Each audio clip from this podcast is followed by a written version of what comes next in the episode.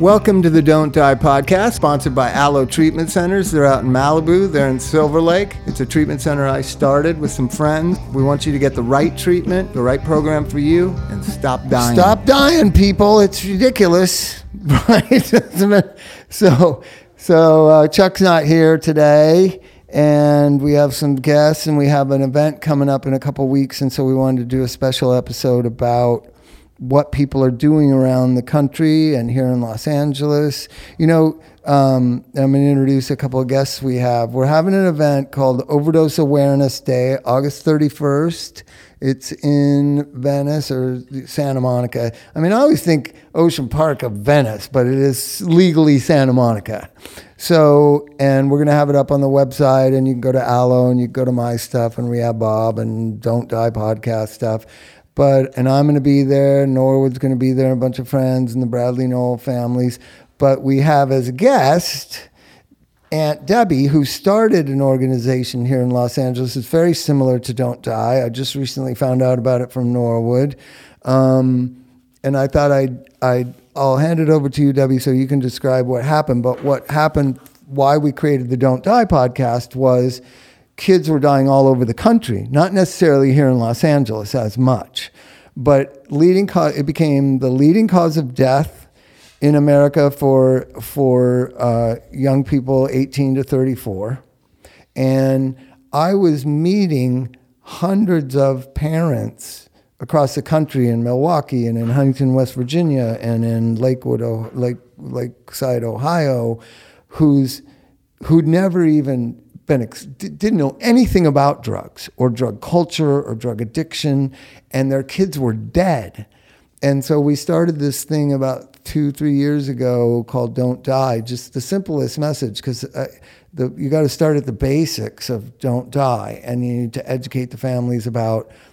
You know, one thing that parents don't like to hear, and I think it's part of your story from what I've read, is if somebody is using opioids and they have been for months and months and months, they have a higher likelihood of dying if they stop taking them than if they continue taking them. And people in the recovery industry don't want you to think like that. So actually getting off drugs and then returning back to active use, that's when you die.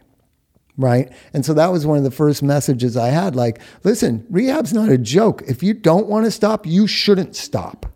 Because the likelihood that you could die increases by stopping for three weeks if you're just planning to go back to fentanyl laced heroin and you're going to use the same amount that you used a month ago, you're going to die. And I started telling kids this, and they, they were like lemmings going off a cliff. I would tell them that, and they would die. And so I think you had a personal experience with this that profoundly affected you, Debbie, and you did something about it, right? Do you want to tell the story? Yes. Well, I lost my nephew, James, um, July 13th, 2016. Mm-hmm. And um, so my family's in Michigan. I live in the LA area. I've been here for almost 20 years, but my family's in Michigan. And James had been out to LA for a few times and Rehabs. he moved out here. No, he just moved out here because he liked LA. He loves oh. California because it's warmer well, you know, that's been the thing. They yeah. all come out here to go to rehab. Well, that's that's part of the story too. But the, the story begins that he just liked being out in California, and he lived out here for a few months, and then he was going back and forth, and then um, I get a text from my sister one day, you know, telling me that James has been doing heroin for about three years, and I'm like on the floor, like, how is it? But people don't do heroin. People don't do heroin anymore. What is? How is that even possible? I mean, I I was not aware of that. Right. I'm not super naive, but I wasn't aware of that. Well, it wasn't the problem here in Los and, Angeles that it became in Kalamazoo, Michigan. Yeah. That's the thing that America wasn't catching on to. Yeah, yeah. In in the Midwest, it's what people were doing, and it's what kids were doing. And I mean, I'm a nurse. I'm a nurse. Right. I didn't realize that heroin was an opioid. I was very just not well educated about that. Right. I am now, but in 2016 I wasn't. So James came out here to go to a rehab, and um, he was here for about three months and he was almost finished with the program, and he he was kind of kicked out of the program. Mm-hmm. They said something happened. He said it didn't. He mm-hmm. didn't trust them anymore, and he didn't want to stay. They were going to like restart his his treatment. So he chose to leave and he went back to Michigan. Didn't really tell anybody. He, he was just gone. His family actually was going to come out, and my sister and her husband and his sister, James's sister, were going to come and stay in my apartment here in Los Feliz. And um, for like a week together, the first time they'd been together since he left for treatment. Um, but a week before, suddenly he's back in Michigan and the trip is canceled. And uh, okay, James is back in Michigan. I call everybody in the, fa- you know, I call a few people in our family and say, James is, he's left. He's mm-hmm. back in Michigan. People check on him. James, are you okay? You all right? I'm texting him saying, James, you all right? He said, yeah, I'm okay. I got this. I'm okay. And 24 hours later, he was dead. That's the thing. And I'm so sorry.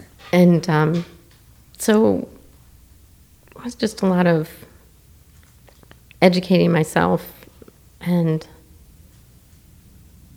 I mean we I know now. I know now what I should have known then, and I think that that's. Um, and that's what you're trying to do. That's what I want to do now. That's what I want to do now. Is wise up, wake up, everybody. That's we're been... connected.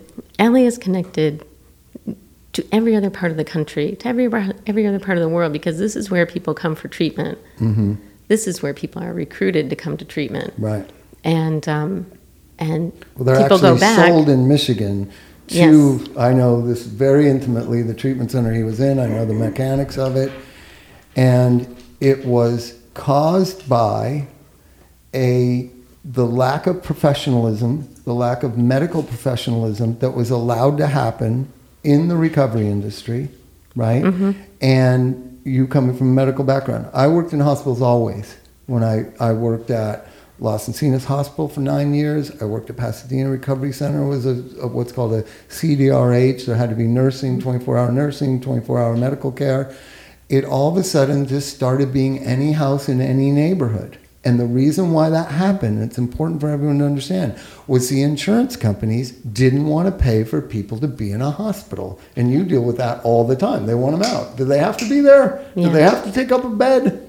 And that's our broken healthcare system. When you hear our broken healthcare system, understand that out of $1 that's spent on healthcare, 33 cents of it is argued about the bill, what the charges are, and who's going to pay for it. One third of every dollar. One third of another third of the dollar goes to actual medical care, and another third goes to Medicare and, and elderly care, right? And we have a broken healthcare system, and it's not that complicated to understand it. So as soon as because I loved working at Las Encinas Hospital, I loved working amongst people that were smarter than me when we were held accountable by the state, by the federal government, and all of a sudden, it was just like rent a house and have a rehab. And it doesn't matter if a doctor's there, it doesn't matter if a nurse is there, as long as they see him in 24 hours. So make no mistake that the, the tragedy of your nephew's care was started years before that. And, and the insurance industry dictates care in America. You know that if you're in medical. Mm-hmm. You have to get authorized, you have to see a specialist because they're trying to prevent spending the money. We have a for profit healthcare system. Healthcare should not be profited off of, right? And yeah. so, so I was just a part of that, and I, I saw what was going on. I tried to get with people to wise them up to hold, hold themselves accountable, right, in these different treatment centers. And, and there was always, always this fallback which is, well, that's above and beyond the requirement. I said, well, I don't care if it's above and beyond. That's what, that's what always has been. That's what always has made this thing worthwhile, right? And, and you know, we don't make a lot of money here at Alo because we do spend on the, on the care of, of having medical staff here every day, all the 20, 24 hour nursing. So you don't have that at a lot of treatment centers. And so, and then by by virtue of the corruption of the recovery industry, which was really recovery industries, the only reason why you ever got involved in it is you had a passion for helping addicts or you wanted to own a home. Right? That was basically it. Like this is Promises Malibu, uh, Promises that ended up being the famous Promises Malibu. We're inside one of the group rooms. This started in 1989. This is the first residential treatment center in Los Angeles that got a license Richard, who founded it, it's a mentor of mine. The reason why he did it is because he wanted to live in that house across the street. That was his ultimate goal. Like, I'll be able to help people, I'll make a living, and one day I'll own a beautiful home in Santa Monica. There was no, I'm going to make hundreds of millions of dollars like Sovereign Healthcare did and, and, and American Addiction Centers and be a publicly traded rehab company. So there was this, this thing, these powers that be that were working against your, bro- your nephew's best interest. Plus this naivete on the part of Midwesterners, like heroin was in town. You may not notice the Bloods and Crips or MS dealing it, but it's there it's being transported down through, you know, the, the it first came down through Canada, down in through Maine, and you started to see these profound effects on the societies in the the Atlantic, up Great Atlantic, uh, Northern Atlantic. Then it came down into the Midwest, and I believe that parents were really not seeing the warning signs of their children withdrawing from sports. With, I mean, there's a cheat sheet that's existed for 40 years. If your kid's grades are dropping, if they've lacked interest in their hobbies, uh, they lose passion for their hobbies and interests. If they start quitting sports teams and saying they don't want to do things, they isolate more and more. You see their circle of friends change. Wake up! Heroin's in town. Right? And even if they know, it's hard to know what to do.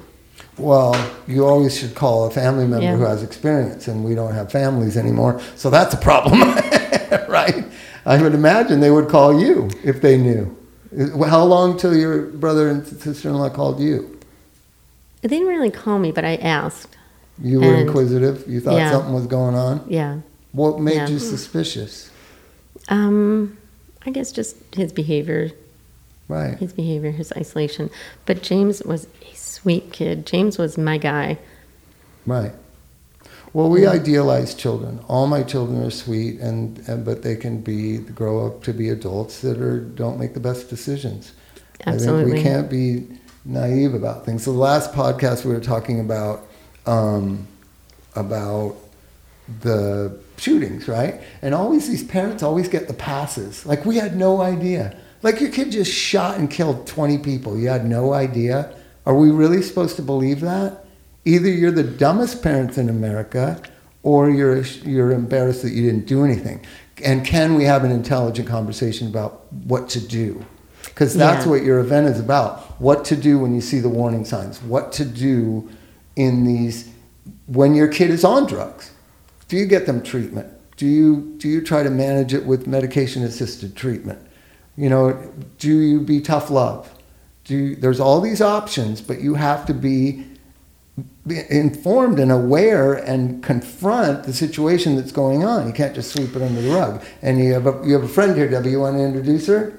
Yes, this is Lori Hill. She is a really amazing person. She is a mom. Uh, she is a facilitator of a grief support group right. in the LA area. Grasp, yeah. And you can look that up online. How do you find GRASP? So you can find us online um, at Right. Um, grief recovery after substance passing. Mm-hmm. So GRASP is um, it's a subsidiary of Broken No More, which is a 501c nonprofit. Oh, cool. So I'm partnering with Debbie, not representing GRASP, but to get the word out is important too because we talk about these deaths, and I lost my son. Oh, um, and um, I was in the group of not knowing. Right. So it hit us like a train wreck. And um, I've kind of taken my heart is in prevention um, and building emotional intelligence around this conversation and ending the stigma with tools. But for me, um, I was in New Jersey. My son died in 2015. Mm. Um, I had no clue he was around any drugs at all. 27 years old. Um, we knew he struggled with alcohol. I completely underestimated the level of his struggle. Um, and those warning signs, struggling in school, um, up in his room, you know, for hours at a mm-hmm. time playing games, uh, detaching from the family, um, not being the one that wanted to talk to us. So when I got the call that, that Jarrett was gone and he died, um, it was complicated and we still have questions. So part of the mourning process is that you don't have all the answers and it is learning to heal with an open heart and an open mind. And lots of those questions that we won't have answers to, we may never have answers to. Jarrett was found by his girlfriend. He had snorted a speedball. Wow. He was inebriated, and it had high levels of fentanyl in it as well. Um, she had just come out of rehabilitation and uh, bought the drugs uh, in Newark from a dealer um, and got high with him, and then went back to his house and. Um, they took they snorted and Jarrett died. Mm-hmm. So when I got that call I was sound asleep and I thought I had just it didn't seem real at all Right. because I was that parent who had no clue. Right. So I think a big part of overdose day is also raising awareness that we have to change the conversation and that we won't change stigma without giving people tools to use. And does, do you see the stigma, you guys, as it's bad to be a drug addict? That being an addict is something to be ashamed of, to be it's stigmatized in our society? Is that the stigma you're talking about? So the stigma that I'm talking about is that we don't talk about what it's like to be a human being today, and No, that the struggle, um, the struggle is a natural struggle we will all face, and life sabotaging behaviors come from not being able to deal with challenges in our lives with emotional intelligence. We are emotionally illiterate. And so my my heart and soul is about bringing this conversation into schools and to when people want to sit and talk like this or elsewhere, it's having the conversation that there are tools we can use to look at these challenges in our lives and invite the conversation because I didn't even have the conversation. Right. That's how naive I was. Well, I mean, it's hard to have conversations with your kids about drugs and about what they're doing, especially at the age that you're Drugs and sex, that's talk tough. to about them, Yeah. right? So, 16, 17, 18, 13, 14, when do you talk? And we just had Norwood Fisher, who's going to be in our event on a podcast uh, earlier, and he and I have always let our kids know about drugs. Knew about it, saw it, saw withdrawals, saw and he growing up his mother allowed him and his brother to see what drugs are what they do to people the white suburban kind of view of drugs is very naive it's almost beyond naive like white people don't become drug addicts well guess what it's a majority of white people that are drug addicts and a majority of white people that are dying of drugs so i don't know how much longer this white suburban bullshit can continue to be believed by people, honestly. Because I've never believed. I think the balloon has already popped. I think so too. And I But you understand that- what I'm saying, right? right, because we have a false sense of security because what we don't know won't hurt us. Well, the best example is I think if you, when I grew up, the idea was so I grew up here in Los Angeles, and the first black family that moved on our block, my dad put our house up for sale, and we're moving away to get away from black people, right? The racism of the late 1960s, early 70s. And I wrote a song about it called Colorblind that Mike and I have had an album in, in the 80s that had it, and it described what that was. And where they brought us was to the rem- most remote parts of Southern California that there was nothing for children to do but, but basically be away from persons that they didn't desire their children to go to school with or be a part of busing or so so there were these Orange County was a big part of that. The, the Orange County kind of uh, explosion is a part of white flight. My family moved to Palm Desert California where there's not a black person for 50 miles right? Because my dad was a racist.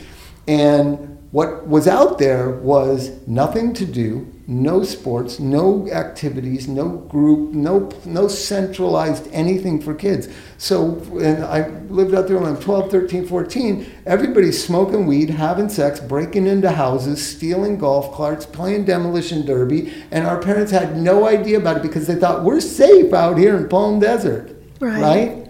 And I think that the, yeah, go ahead. I was going to say that, I mean, where I'm from, in the Detroit area, um, we're like second generation children of alcoholics. Right. Everybody in my neighborhood had an alcoholic parent. So we grew up with alcoholics for parents. So alcohol, like, yeah, okay, we're all drunks. But drugs, you know. So my generation, I think we're from the same generation, you know. I'm older, but yeah. only a little bit. Oh, come on now. only a little bit. There were a lot of drugs. Everybody was smoking pot. Everybody was doing, you know, acid and mescaline and stuff. But I don't think people were doing opioids. No, I mean, like, weren't. unless you got your wisdom teeth out when you were like 17 or 18, and then But you know, the dentist gave you like two the weeks worth society evolved with Yeah. opiates, and I was a part of it. So there was a music revolution in the 70s and 80s and into the 90s that kind of ended with Nirvana, and we celebrated heroin and cocaine and sex, and and it was very decadent, and it brought heroin into the conversation of mainstream suburban America. It definitely did. Bands Yeah, Jane's agree. Addiction, Chili Peppers. So by virtue of that, then the decimation of what that caused caused everyone a sigh of relief when heroin kind of subsided. Heroin chic culture kind of goes away in the mid 90s to late 90s. Everybody thinks heroin's gone away forever. No, it's going to rear its ugly head around the new millennium, around 2002, 2003, as it, it was just repackaged as OxyContin. It's the same thing. I, I've never taken OxyContin, but I've talked to uh, people that have taken both, and they pretty much love them both equal and the same. Now, fentanyl is a whole nother category. That is wanting death. I think that that people who so addicts they're really at risk when they when they relapse of dying because of fentanyl. Yeah. I think that that's what's changed the conversation, and I think that that's what really takes people out. Is, and it's hard to tell somebody if you relapse, you're probably going to die because you're, there's going to be fentanyl in whatever you're taking. Right. You know, but I think that that I've is what has several- completely changed the game. I, I tell every client, including maybe your nephew, I tell every client, you're going to probably use again. Be very careful. Don't die. I've been saying that since 2012 because so many kids were dying that I had counseled. I started saying it right to their faces. You're probably going to use again, and don't beat yourself up and don't be ashamed, but just be very careful. Don't use alone. Don't be ashamed of using if that's what you decide to do. Please be careful. Know that there's fentanyl in the dope. So many of them have told me, I don't care if I die. And it's not in a romantic Baudelaire way, it's in a deep, disappointed in life way. Right? So I was just, we were just, Debbie and I were chatting while we were sitting in the lovely garden out here, the Zen garden. And um, I just came across uh, the CDC has information on the diseases of despair. Right. Despair, death, it's gone. And I can remember my son before a few months, we just had a family reunion. So I'm from California, and uh, we had a family reunion. We'd flown across the country. We were in Santa Barbara. And um, a- around that time, um, right after we got back from our family reunion, because we have a lot of family here, um, he told me life sucked. And you know, I I remember hearing it and thinking, oh, he's in a really tough spot right now. He's had a bad day. But I didn't take it, I didn't process it at the level I think that it was intended. So we don't know if he intended to do this. We. Hmm. or, not. or if he was just trying it for the first time. No, probably not. But here's what I've noticed in the millennials. They know they're smart. They're they're they have access to information. They know they're never going to live a very good life. To live in Los Angeles, I can't even live in Los Angeles. I can't afford it.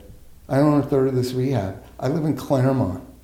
You can't afford to be a young person coming out of school with $75,000 worth of credit card debt, try to get a job for $40,000 a year in the mailroom at some corporation, and live in Los Angeles or live where those jobs are.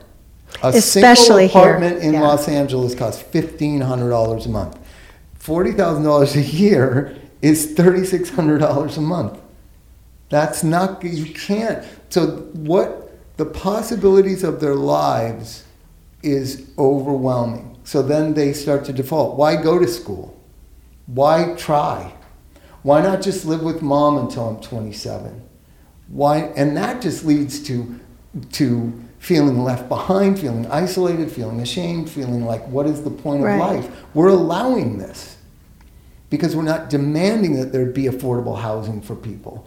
We're not demanding that education be free or affordable. This for profit education system is unbelievable.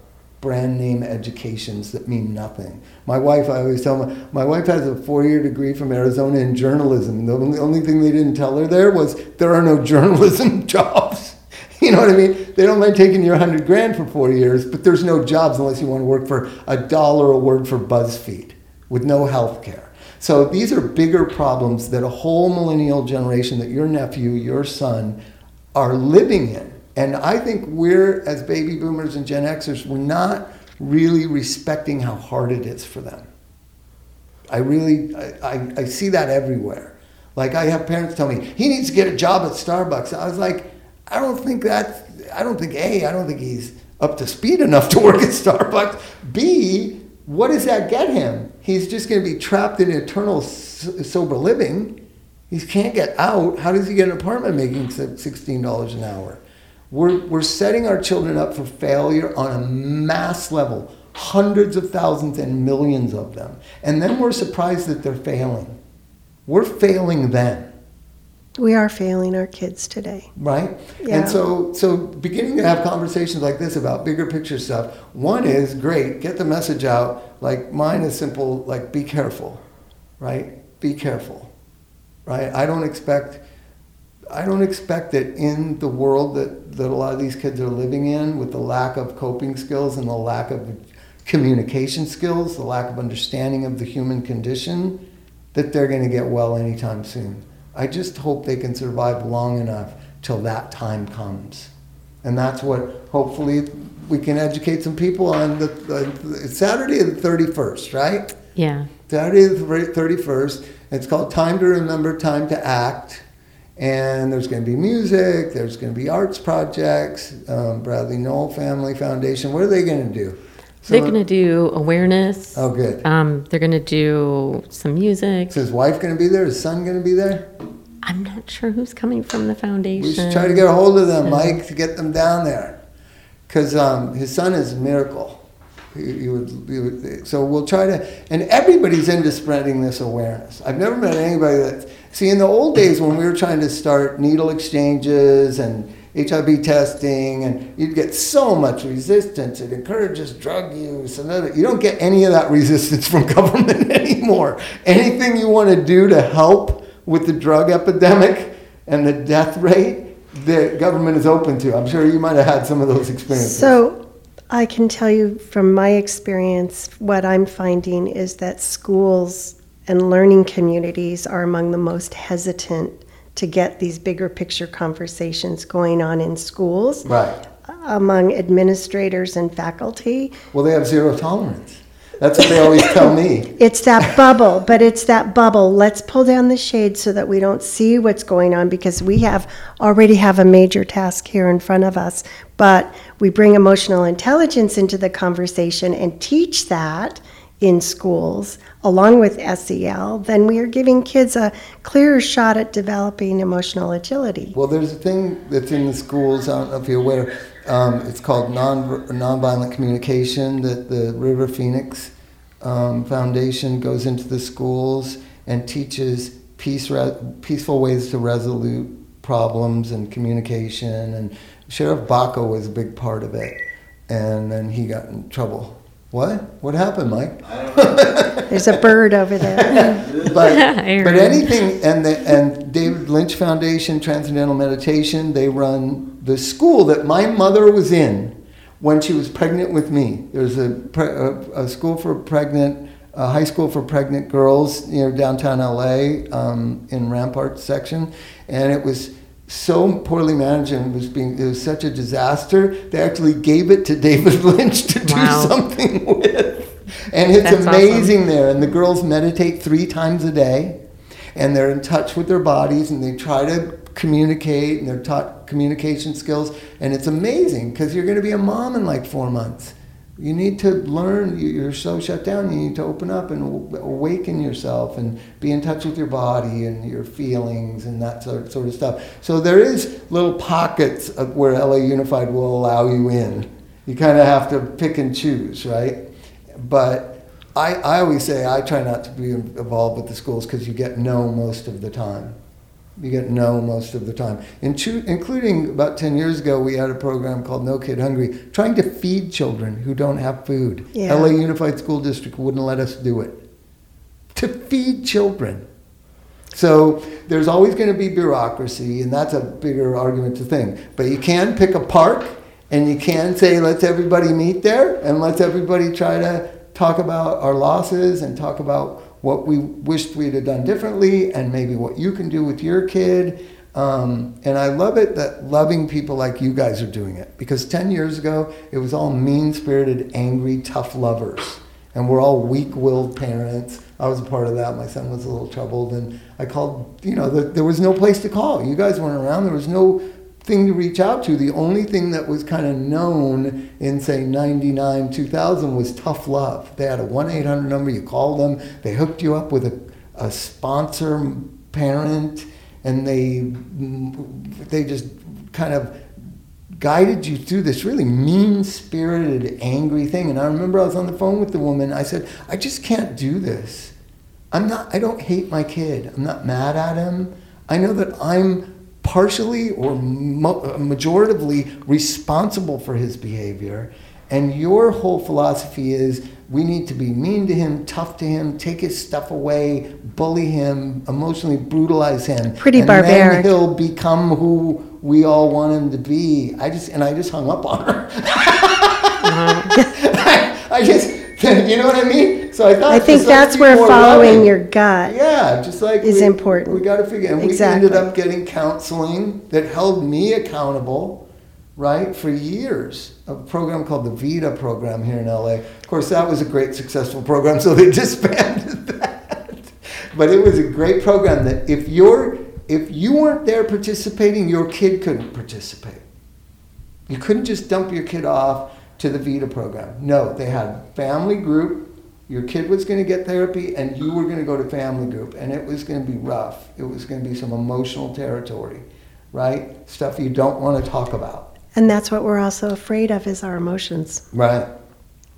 Um, the one kind of not talked about, tiptoed around thing was my son was a child of divorce. And we were the best co-parents in the world, so everything's great. And, da, da, da, da, and this therapist just said, "Y'all married?" we're like, "Oh no, we never were married. Da, da, da. We're the greatest parents in the world. We co-parent." and the woman just zeroed in on that bullshit, right? And that what came out was how irresponsible I was, and she couldn't depend on me. So there's no way she was going to form a partnership with me, and that had affected our child, right? Yes. And you have to be Yep. open to that's Yep. the truth, Absolutely. right? And that hurts. I didn't like there was a majority my fault, but, But I but it was. But but that probably that was a turning point for you, right? it was. I, I here's the thing that all parents are scared of. It didn't kill me. Yeah. It didn't. It didn't do what I was always fearful the truth would do to me. It didn't destroy me. It didn't change my life dramatically. It just gave me more insight and more awareness. Why Right. would people be scared of that? I think people are scared of a lot of things these days, more so than they were 20 years ago. I think, you know, I see. There's like- more anxiety and depression now statistically. Yeah, and I don't know the statistics, but I recently did look up a couple of studies, but there's more now in, well, my heart is with kids, but Right. there's more now globally, but certainly in middle school. Well, there's something in the atmosphere. There's something in our culture that's very sick, and we're working it out. And uh, you know, I just know that And there's tools. That's what the hope is. That's the hope part of this. There's tools for all of this that research is showing, and we're not really embracing these tools yet. Well, we're, new- we're not talking about them. there's a new paper written by two doctors out of Harvard, and it talks about not the breakdown of the family, but the breakdown of the community. Yes. When you stopped mm-hmm. caring about your neighbors, that it was a critical thing that happened in the 80s. And there was some research done. So the Walmart thing is one of the things that they had access to their research, right? So all the big chains and Macy's and Sears had done all this research about Walmart. And and that Walmart was taking away jobs and all this kind of stuff and it was this destructive kind of thing in a community. And so they'd ask in all these testings, the, these department stores that were going out of business. So Walmart uses child labor. Walmart doesn't pay its employees. Walmart doesn't provide health care. Walmart is a huge corporation that doesn't really care about its employees. And they'd say, oh my God, that's awful. That's terrible. It's awful. Oh, oh, bad Walmart. Bad, bad, bad. And then they'd say, would you ever shop at Walmart again after you have this information? They say, well, they are cheap. So when you started caring about a bargain more than your next door neighbor's appliance store, that's when America started to fall apart. And we became more and more isolated from that point. That economic isolation. A lot of people don't know their neighbors, right? They don't know their neighbors. I know everybody in my neighborhood. Yeah. Right? And, and People used to sit on the front porches and talk to their neighbors. or or just BS at the mailbox. Yeah. Like you know, and that that not being there. Now you have two or three generations of kids that don't even know that world, and let alone the paranoia about somebody's gonna you know take your kid and run off in the bushes. Eighty percent of all Amber Alerts are their own parents kidnapping them away from the other parent. There's not a mil, hundreds of thousands of pedophiles running around trying to grab your kids. Yet we don't let our children ride bicycles in their neighborhoods. We don't let them walk to school. So all this isolation right. has led to this weird thing, and the children feel it. They feel that something's wrong with the way that they're being raised, the way that they're growing up, and uh, they do. They feel So it. I sold curriculum to schools. I covered New Jersey. That was my career. Was a, a sales rep for publisher, and at one point in quite a few New Jersey schools, they took recess away because there'd been so many lawsuits of broken arms and everything. So and so yes, so the craziness is still going on, and um, I just think that it's you know thank you for having like this podcast, and um, I know you bring up a lot of different issues, but I think it's having these conversations because we're all afraid to come out of our shells and talk about what's bothering us, Right. but it's killing our kids. It's killing our kids, and that's what's bringing us all together. Yeah. There is, I've been to 100 cities in America, and there's all parents and aunts like you guys that are starting these great movements. One called Battlefield Addiction in Seattle, one called Don't Die Wisconsin. There's like four different programs in the city of Milwaukee, and it's all been caused by this thing. So, what was, I believe, caused a lot of it now we're countering it with love and community and caring and and being honest and, sharing Building the connections to community to again. community Yeah. you know and that that is that is that's what we need we need to agree to disagree we need to Right. own up that maybe i wasn't the best dad in the world like all these things that we're so frightened of right i should have seen the warning signs okay well you didn't but let's help somebody else see the warning signs We, right? we tend to lead, we, we tend to live our lives um, shaming other people and shaming ourselves. right So I think that's a big piece of it. We all make mistakes, we See, I all come- miss things. But I come from a different generation where being a drug addict was the coolest thing in the world. Like all the coolest, smartest people were drug addicts, so we, I embraced it. So thus, I respected what it meant, Mm. and I understood it, and I, and I, you know, and you were educated by other addicts. I have a question. Yeah, So, do you think if you were in this scene today, I'd be dead. Be- I'd be dead. because of fentanyl. Yes. That's what I think too, and I think I that think that has really changed the game. Fentanyl the has game. changed the game, and I, I, I, I saw a thing in the New sad Yorker for this generation. I saw a thing in the New Yorker that was shocking. You could spend fifteen hundred dollars on fentanyl, buy it from China when you could like a year or two ago. You could buy fifteen hundred dollars worth of fentanyl. Cut it correctly, it is worth thirty million dollars. Tell me Wow. the fentanyl is going to go away. Right. It's not going to go away. We have to educate our children about how destructive and deadly it is, right? We're now having kids who admit into this treatment program here, and you ask always, what's your primary drug of choice? Fentanyl. They choose it out because it's the best. It gets you the most wasted. One kid told me, I, I said, What do you like about that drug? Because everything reports I get are it's really not an opiate like effect. It's more like a angel, like a, a, uh, he said, it's like the closest you can be to being dead but being alive.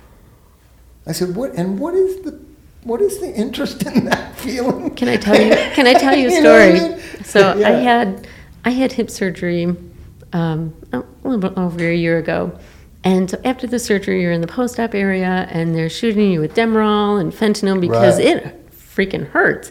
You know, For sure. That's what that's what fentanyl and Demerol is for. Right. And so I was so comfortable and just so comfortable. And I was hooked up to a, you know, a monitor and I could see my breath rate going down from like 10 to 8 to 6. And when to did you start to get four. scared? I didn't get scared at all. I said, "Oh my Nurse, god." You should be scared at six. No, I wasn't scared at all. I was like, it's okay. It's okay breathing. It's just overrated. it's okay. I feel Boy, okay that's right now. terrifying. And the nurse told me, hey, you know, Miss Camp, you got to start breathing a little bit. I said, okay, okay. But really, it would have been okay if I didn't because in that moment, I just felt like, well, it's kind of overrated. Do I really need that? Beyond, Also, well, I've never been an a- addict, but I mean, that's my experience there's with a- fentanyl in a controlled Right. Well, area that's- with a nurse So on a monitor. So if you're if you are in any kind of psychic pain and you take that, That's, that's, yeah. Well, we're all in psychic. I mean, It's if you're in that The moment- healthy people and then all the and then the sick people. It's just a continuum But- of sick. and I think in that moment, you might not be saying, and I wondered this about my nephew too. Like, was he saying, "Oh shit, oh shit, I'm in trouble," or was he just saying, "It's okay"? Well, it's okay. I, think mean, I hope hope- he I went that- peacefully. Here's one thing I think that is lacking in your kids' kids is hope and aspiration. So what kept me from that, from not from wanting to die, was my hope and aspirations for my life and my what could happen, being successful at music. These kids don't have hope and aspirations. You're right. I have to. I just have to say. So I was born in '55. There you So I grew up here in south, sunny Southern California. I thought everything, everything was always wonderful. I was a nature child, and um, you know, I never worried. I didn't worry, have the worries that our kids today have. No, so when I raised my kids, I raised them like that. But there's you know when you look back and, and when you lose a child it's an emotional gutting and it is like being thrown down a rabbit hole. So when you crawl out with your bloody knuckles you are so disoriented. You feel so for me all my precepts in life were challenged. And it's it's that hard cold cold, painful look at life that started me to think about what am I doing to contribute to the future generation. I have grandchildren now. Right.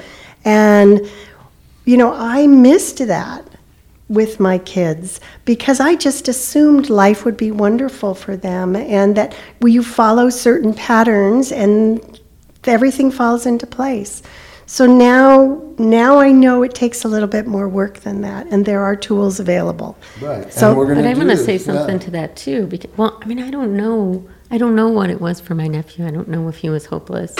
But opioids in particular, they change the chemical makeup of your brain. They change your baseline. You don't produce dopamine, the basic Right. You know, when hormone that makes us, the basic on uh, yeah, chemical your that makes us happy. chemistry is not So your gonna be the same. baseline is very low. Your baseline is in the hopeless domain. Right. So that's where you, that's where you are. That's who you are. And, And I mean, I but don't, understand, there's been junkies in that baseline for hundred years, yeah. and they didn't want to die.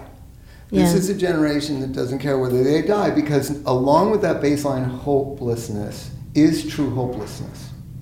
Right? And we need to change our society. I don't think I think the addiction opiate crisis and the overdose death is a symptom I of totally how sick agree our with you. I society agree with you.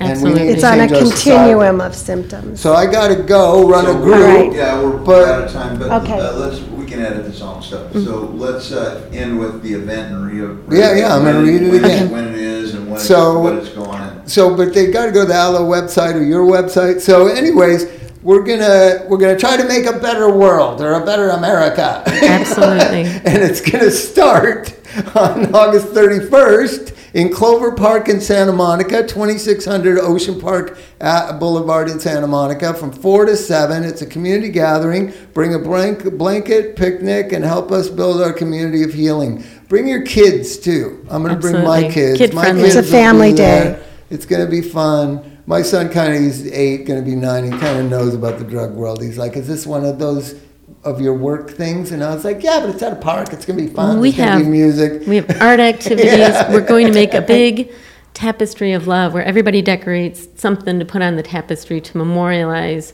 or remember something, you know, somebody, somebody that we love. It's going to be a, a reverent time where um, we're celebrating the lives that we've lost while raising awareness. So that's part of overdose and ending stigma. Right. So bring your kids. Come on down. Hang out at the Clover Park. I know. I know Clover. I don't know the names of parks. It's. The, I know where it is. It's right.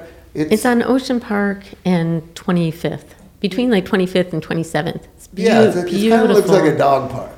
Yeah. It's beautiful. There It has a lot of old trees. There, there used to be an Oh, AA meeting in the clubhouse there, right, Mike? You've been there. Great All old trees. So come to the to come to the event, and we'll all get together and talk more. Thank you so much for coming down here, you guys. Thank Thanks you for for, having being us. part of this. Thank Yeah. you. All right. All right, bye bye. Play the music, Mike. I-